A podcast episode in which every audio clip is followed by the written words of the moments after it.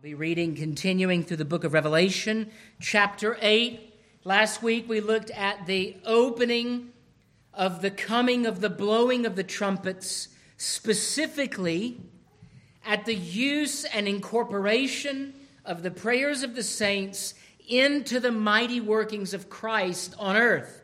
And what we learned is this that Christ, by his brilliant designs, has brought into his sovereign divine labors our prayers, however weak, however imperfect, however inconsistent, they are brought into his sovereign action, and our labors on earth, our prayers, our ministry, the proclamation of the word, are combined with Christ's sovereign power to bring judgment and glory upon the nations.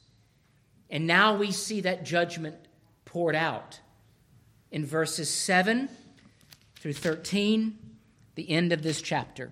Here, as I read, beginning in verse 7, the first angel sounded. Actually, let me go back to verse 6. So the seven angels who had the seven trumpets prepared themselves to sound. The first angel sounded, and all hail and fire followed, mingled with blood, and they were thrown to the earth. And a third of the trees were burned up, and all green ga- grass was burned up. Then the second angel sounded, and something like a great mountain, burning with fire, was thrown into the sea. And a third of the sea became blood, and a third of the living creatures in the sea died, and a third of the ships were destroyed. Then the third angel sounded, and a great star fell from heaven, burning like a torch. And it fell on a third of the rivers and on the springs of water. The name of the star is Wormwood a third of the waters became wormwood, and many men died from the water because it was made bitter.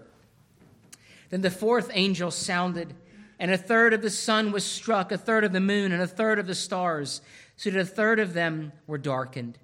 A third of the day did not shine, and likewise the night. And I looked, and I heard an angel flying through the midst of heaven, saying with a loud voice, Woe, woe, woe to the inhabitants of the earth because of the remaining blasts of the trumpet of the three angels who are about to sound. Thus far, the reading of God's words. You may be seated.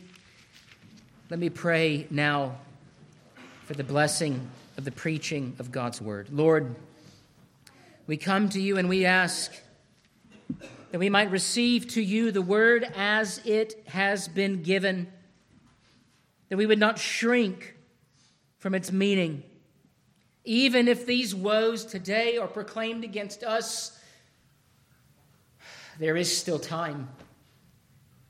There is time to hear the warning and repent and to flee to Christ and to be sheltered by his almighty throne. And I have said it already three times. We come to you, O Christ, because in you and you alone there is salvation. We flee to you, O Christ, because in you there is mercy.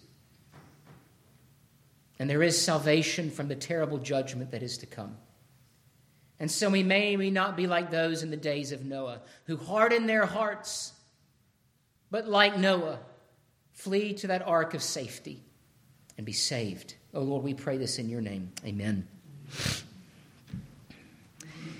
As we continue to move through this book, that is a record of a celestial heavenly worship service, we find components in it that are often lacking.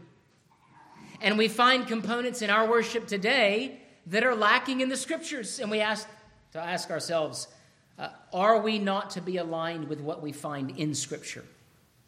Now, revelation is not inherently at the center of the circle. As my seminary professor Bob Carey used to say, you need to preach the center of the circle. Sometimes you can preach the outside of the center, but you at least need to know what the center of the circle is. And the center of the circle of the book of Revelation is what the worship of Christ looks like in heaven and the effect of Christ's lordship in heaven and on earth. And our worship whether it is in the basement of a home because there is the threat of persecution, or it is in the free spaces in this country where we can worship freely and ought to worship freely. And when we are here, we ought to pray for the overthrow of unbelief and the tyranny of wickedness in this earth.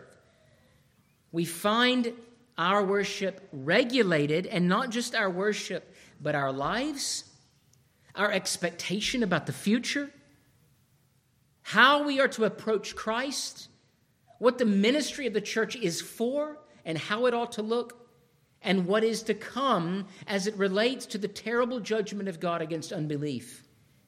And so when you come to worship, there ought to be something, not just because your particular pastor likes to get loud. That is just the default mode, and you can ask my family this. It's the same everywhere I go. There is an inherent drama, even if your pastor is a bit more meek and mild. And the drama is this every worship service of the Lord Jesus Christ or of the triune Lord in the name of our Lord Jesus Christ ought to be one in which there is great drama that is built upon not melodrama, like some soap opera, cheap and fake, but that which is connected to the glory of Christ ascended and ruling and reigning on earth. And so when we look at these things in the book of Revelation, and as we sing through the Psalms and the great hymns of the Reformation, there is always a theme, and that is this. You need to leave the flippancy of the regular world behind, and you need to come and you need to eat meat. Because that's what your body, this is a metaphor, needs. Paul even says, I lament that you still drink milk like little babies when you should have moved on to the meat. What the Sabbath does is it beckons us to come and eat the good stuff. And so there should be woven into every liturgy, into every Lord's Day service, the echoes of revelation of Christ ascended, our prophet, priest, and king. And here we come to a section, and there are hard sections, especially for nice people, especially for people that are perhaps more gentle and they don't wish to offend needlessly, and none of us ought to wish to offend needlessly. But at some point, when it comes down to it, if we read and proclaim the truths of the book of Revelation, there will be those who get their feathers all in a ruffle, and they'll say, How dare you? What do you think you're doing? But the heart of the gospel is actually found in the blowing or the summation of the first four trumpets. Woe, woe, woe to the inhabitants of the earth because of the remaining blast of the trumpet of the three angels who are about to sound. The gospel and the preaching of the word of God does not occur in a moral worship vacuum. We are all liturgical creatures. We worship something. And what Christ says is this you either worship me, you either bow the knee to King Jesus, or you will perish in the way. That woe is not something we should graduate or move on from, but ever carrying around in our chests something of the warning of the gospel of Christ dead, buried, risen, and ascended. Three points that I want to make this morning then. The first point from freedom to bondage. Second, the judgments. Third, the woes. You could maybe say even the trumpets in that second point. Let's look at the first point, though from freedom to bondage. This is not what you want. This is a reversal of the fortunes of Israel, and that is what we find being described here. These trumpets and the blasting of these trumpets are associated with the angels of which we've already read in chapter 6. And these accompanying of the first four seals are in some fashion given in the same pattern that the seals are. The first four are given, there is a relief, and then the second three with some space between the sixth and the seventh. It is the same with the trumpets. It is the pattern, a symbolic pattern of Christ's judgment first upon Jerusalem, and then for Jerusalem as a template for all the nations. And what we need to understand is this about God's judgment it is just, it is equitable, and it is fair. In this, all men are judged by the same messianic event in history, and that is the cross of Jesus Christ. The cross stands as not just a great salvific emotional event, but as the great legal event in human history. It is the watershed moment in which Christ himself is judged under the weight of God's the God the Father, his wrath against ungodliness, and you are either with cross Christ in union with him upon the cross, or you ex, you are excluded from his sanctifying saving work. All men will be judged in Christ. You will not be judged according to your works. You will not be judged by your sincere faith in some other God or whether you are a good person. Only in Christ. This doctrine of the necessity of Christ's atonement lays to waste universalism, this optimism that even the pagan nations, this idea of the noble savage. I mean, look at your children for just a minute, parents. Is there any nobility in their savagery? and they're sophisticated by comparison to the human flesh eating natives of the South Pacific Islands.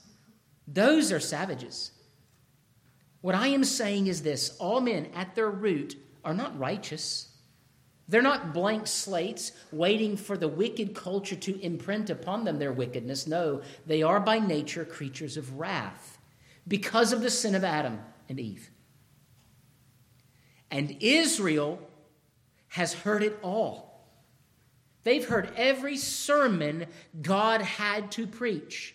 And despite all of those sermons, despite Moses, Abraham, the patriarchs, the prophets, the wisdom books, all of these declarations of God's love for his people, they were an adulterous, whoring nation.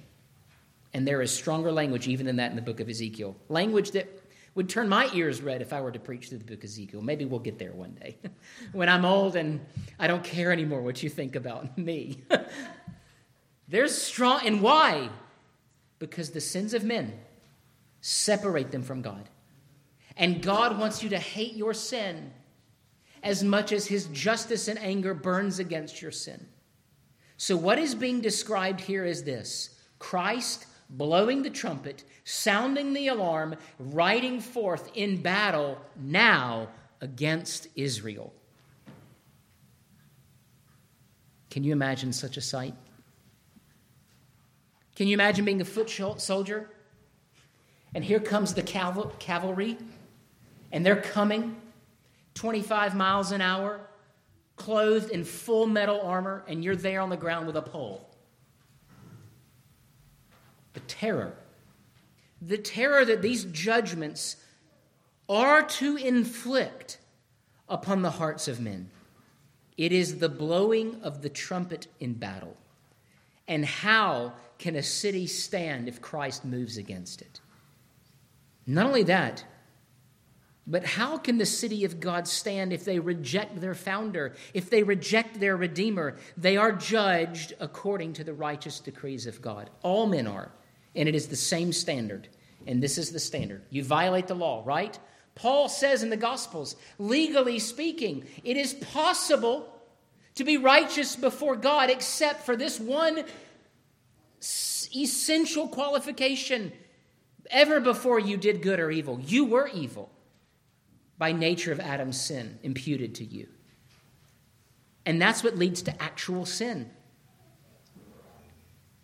You are not given an out because you memorized the shorter catechism, because you've read the Institutes of Christian Religion, because you've never raised your voice to your children. All men before God stand condemned and Israel in particular, because they were given the prophets, they were given Moses, they were given the law, the tabernacle, the temple, all of these glorious revelations. The history of Israel they betrayed. And chief among their betrayals is summarized in their confession not worship the Lamb, but what? Crucify him. They let a murderer go free. They cried out for Barabbas and they put Christ to death. That is the sum and substance of man left to their own devices. And so we find in chapter 8 these trumpets and the trumpets that are to come are the covenant cursings for covenant breakers. Do not think that God is unfair, that he judges you according to a standard he does not judge another. He judges us all according to the same revealed will. And every single man, woman, and child that has ever lived and is of right mind understands that concept that they are made by God, they're made for God, but they have broken his law. And instead of bowing before Christ as the means of redemption, they suppress that truth and they exchange it for unrighteousness.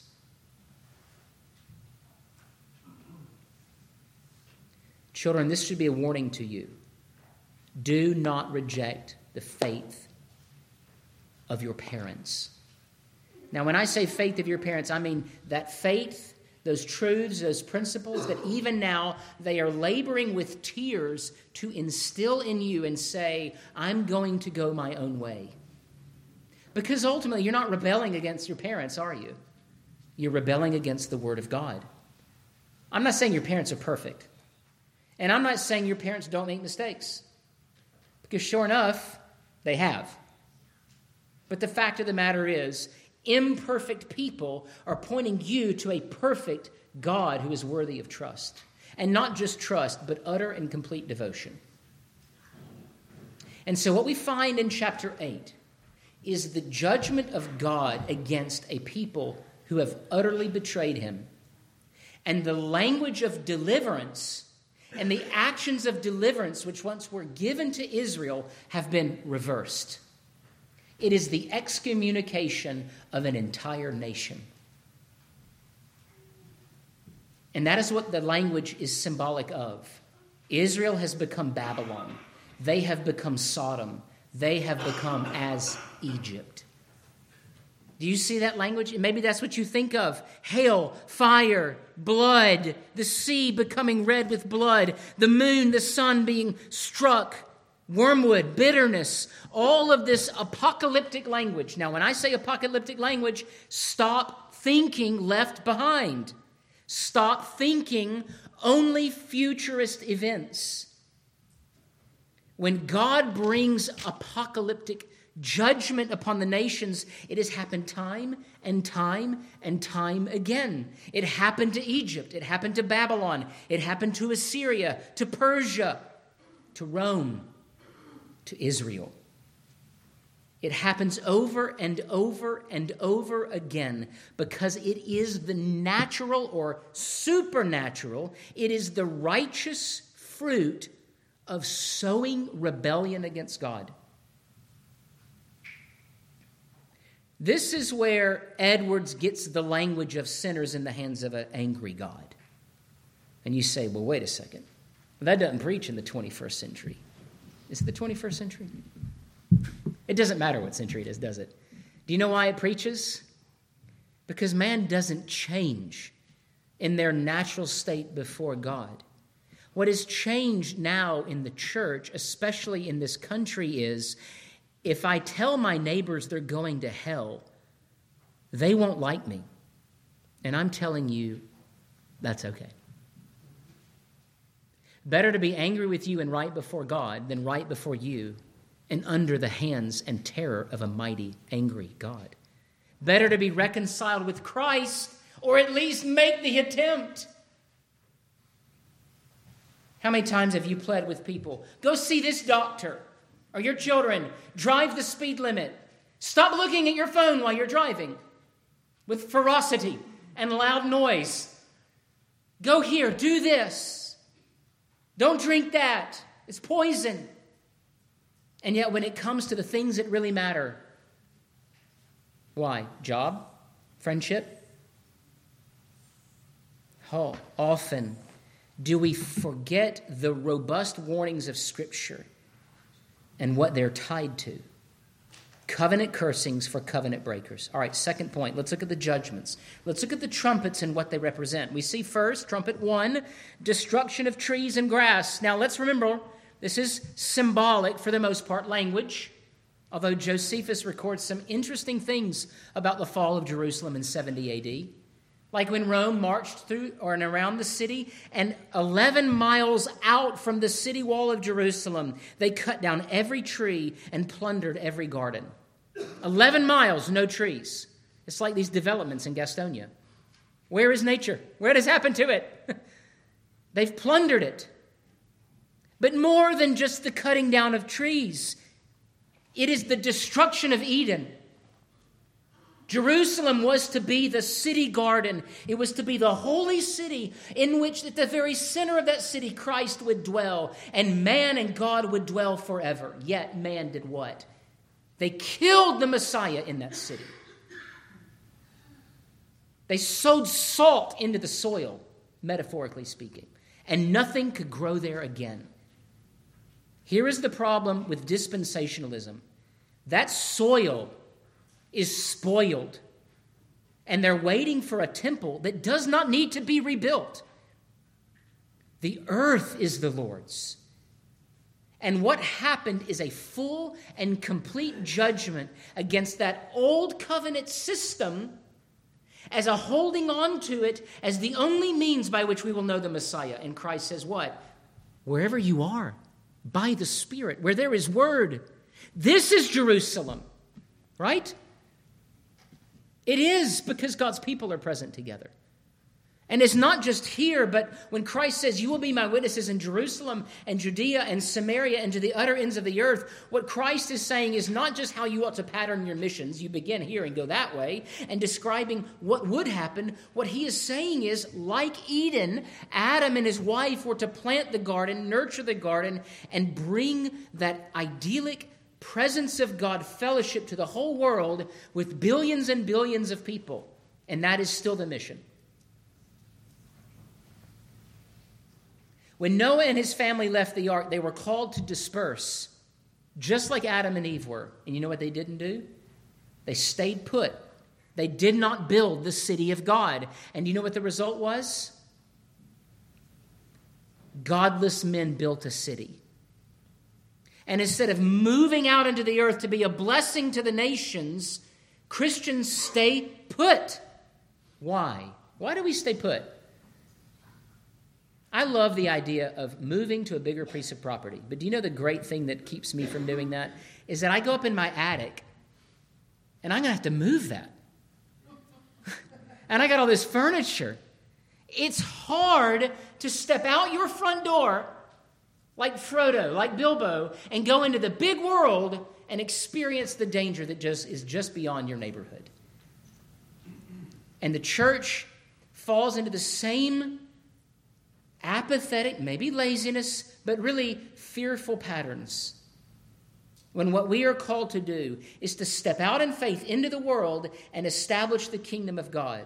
And here, God brings judgment upon Jerusalem, not only because they denied him as Redeemer, but because they did not understand that Jerusalem was to be the center, the epicenter of the blessing of the nations. And instead, they became the epicenter of the cursing of God's covenant people the Sadducees, the Pharisees, the Sanhedrin.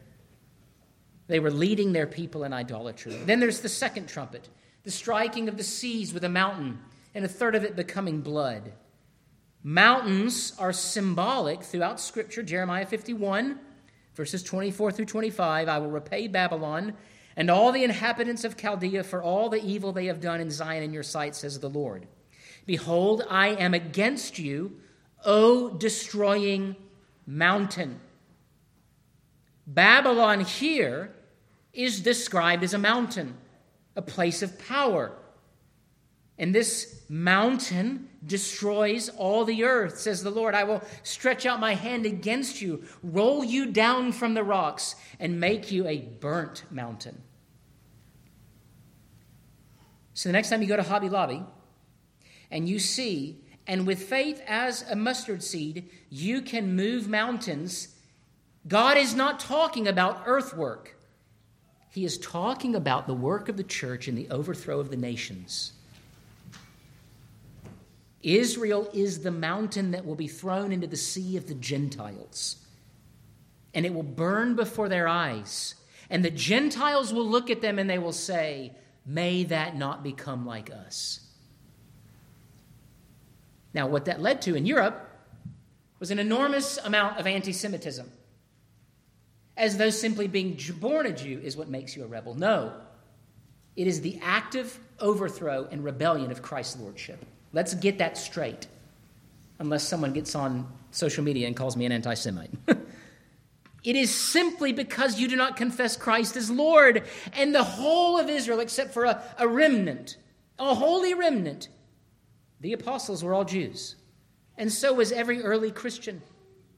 Very few were brought until the day of Pentecost from other nations. But what we find in the judgment of Jerusalem in 70 AD is Christ is saying, These are the people among whom I will labor. And the great act of judgment of Jerusalem will strike fear and reverence and awe into their hearts. Even Jerusalem, while it was standing, in Matthew 21, Christ says to them, and 24, Repent, for the kingdom of God is at hand, and flee from this city. It follows then that a mountain is not just a place. What is a kingdom comprised of? It is a people. The glory and honor of that house was utterly taken away. This is the diaspora. It is the striking of that great nation, though small, loved by God. It was stripped of its strength. Its glory was destroyed. It was humiliated by another pagan nation in Rome. And I alluded to it already, Matthew 21. And when the disciples saw it, they marveled, saying, How did the fig tree wither away so soon? Remember what Christ does? He withers the tree as a sign of what? What he will do to Jerusalem, what he will do to Israel. And he says, And he answered, Assuredly I say to you, if you have faith and do not doubt, you will not only do what is done to the fig tree, but also if you say to this mountain, Be removed and be cast into the sea, it will be done. And whatever things you ask in prayer, believing you will receive. This is why the scripture says begin in the household of faith. Begin with the household of faith. The church must see that though we wield spiritual means, the keys of the kingdom, they are nonetheless felt in this world in the overthrow of the nations. And so when Jesus says, if you act on faith, you will do as I did to that fig tree. The church withers the nations through the proclamation of the word. Unbelief cannot stand. Just see what will happen in the next 60 to 100 years in China. A one party communist state cannot stand among a church, among a people who, through the Spirit, have been proclaimed to be free. This is not politics. Well, it is always politics, isn't it? You can't separate politics and religion because Christ is king. He's a king. And he's not a simpering king. He is a king that has trumpets and seals and messengers of fire. The gospel will transform the nations. And if you say, How? I will say to you, Watch. And don't just watch in your short little life, look at what he has done already. Listen, the covenant of grace first came to Abraham, who was impotent, and his wife was barren, and they were old to boot. And they had one son. And he had a son. And then that son had two sons. One of them abandoned the faith. He was of the seed of the serpent. Then that son had 12 sons.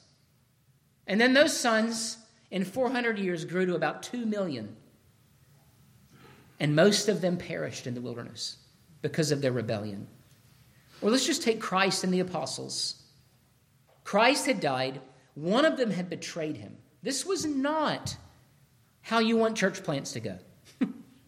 Right? You start with three families, that's how Reformation began. The pastor dies because one of the church planting families betrayed him. Can you imagine? The rest of the members are going, What do we do? What do we do? That's the beginning of the new covenant church. And then at the day of Pentecost, Christ pours out the Holy Spirit. 3,000 are saved in one day. And since then, because the Holy Spirit, the church has never ceased growing. And what Satan has tried to do since the time of the resurrection and the ascension is go, whoa, whoa, whoa, whoa, whoa, whoa, whoa, and he can't do it. He's always playing backup defense. He has no power. He is already but an angel.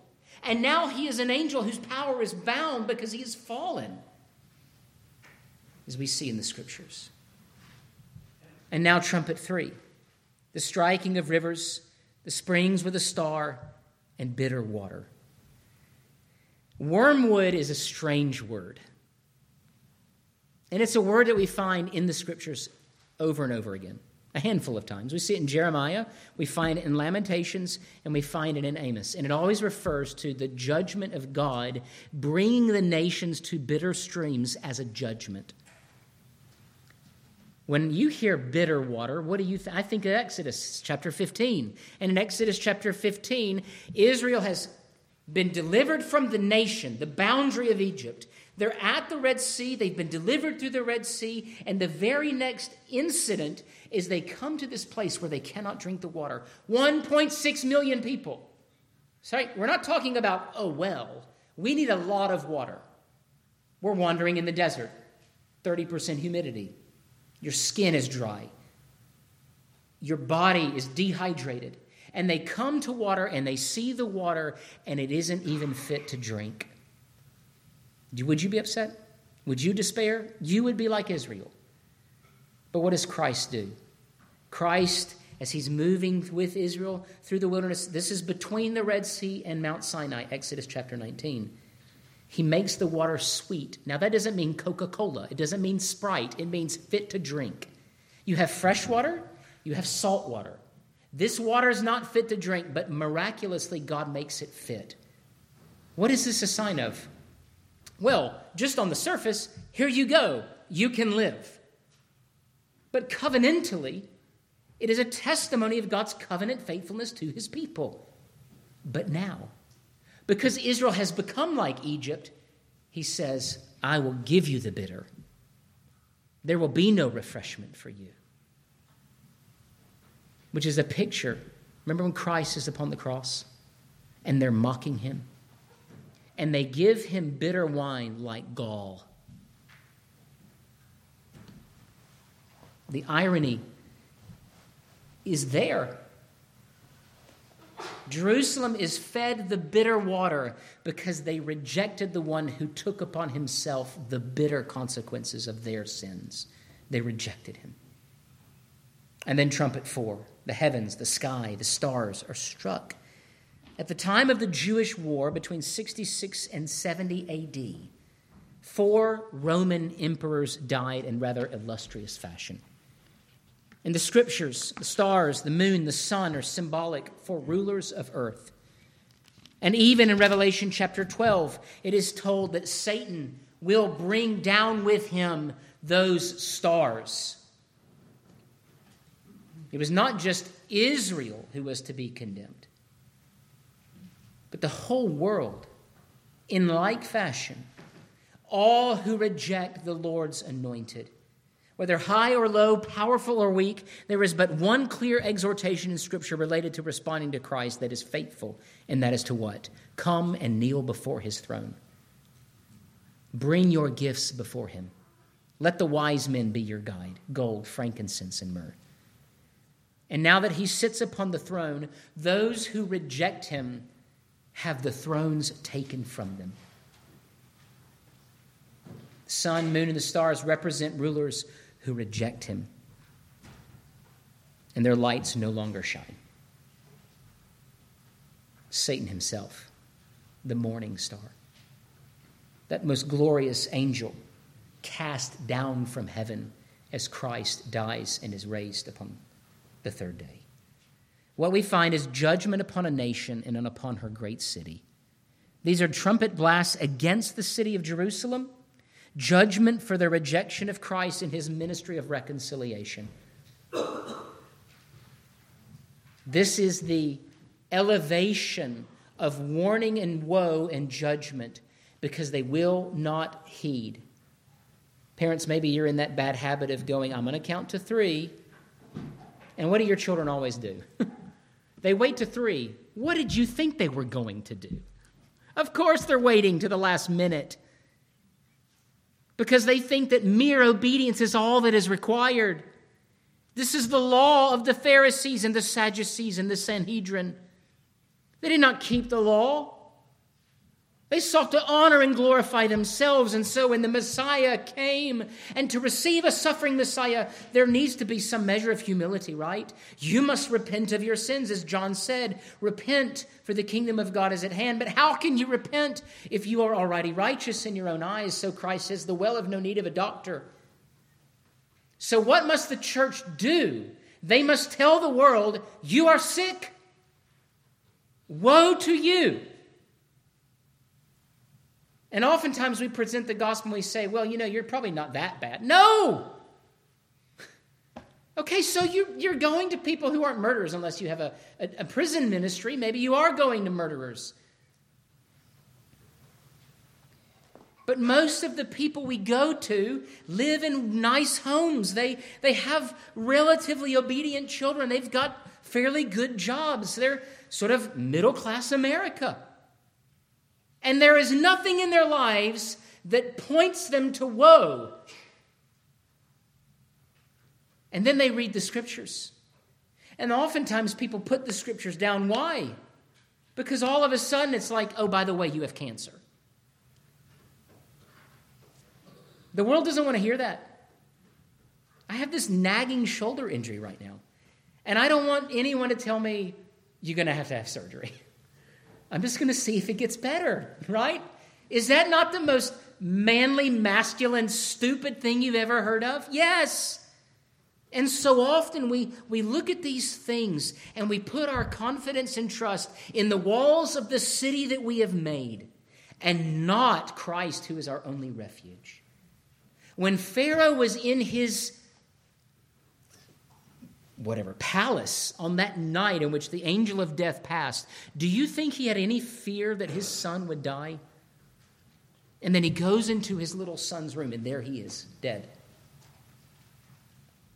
Nine times, even ten, Christ through Moses said, Pharaoh, you must pay homage to the true King of heaven and earth. And he said, I am the King of heaven and earth. Thank you very much. And it's not just Pharaoh. There are many little emperors, aren't there? Many little kings.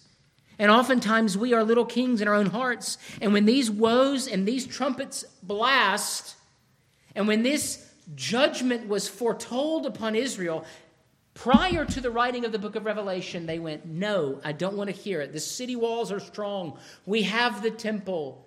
Abraham is our father, but Abraham was not their father. And so it isn't just a woe, thirdly, to the inhabitants of Jerusalem. What do we read here in verse 13? There is another angel, a fifth angel, saying, Woe, woe, woe to the inhabitants of the earth. Now, earlier in Revelation, we looked at earth and it meant land, and most likely that land that is Jerusalem. But Jerusalem is in the center, it is a cosmopolitan city. And at that time, there were Jews all over the earth. One million Jews were trapped in Jerusalem, almost all of them killed. The rest were taken into captivity. What is happening or what has happened to Jerusalem will happen to the nations. What happened in that cataclysmic universal flood will happen again, not with water, but what? Fire the unquenchable, hot fire that doesn't consecrate but consumes. And so the days of polite invitation, they have ended. In fact, they never should have been. Pleading, warning, trembling. And the only reason we do not approach the throne of God that way is because we are almost blind to the glory of his throne. This is why we do not use images, because they are impotent and they do not reflect an all consuming fire that is our Lord Jesus Christ. Because we, by nature, want to put God in a frame, in a box. We want to compartmentalize him, and we put him over here on our desk while we do all manner of wickedness in our life. And Christ says, I will have all of it. I want every bit of it. That the picture of Christ that we are to have and the image of him upon the throne, he ascended and glorious so that we can't even behold him because he is so glorious. That is the warning. You don't need anyone to tell you how dark the night is and the glory of God is shining forth. Much of our preaching, there is no light. There may be heat, right? Emotionalism. But the one we need to see is Christ, and the message that we need to hear is those who are sinners is woe. And the only way that those three woes will be removed is if you flee to Him. All the inhabitants of the earth may be saved if they flee to Christ. What I'm saying is, we need to heed the warnings. In Matthew 24, Christ says, Then let those who are in Judea flee to the mountains. Let him who is on the housetop not go down. Let the one who is pregnant stop nursing and flee. And pray that your flight may not be in the winter or on the Sabbath, for then there will be great tribulation.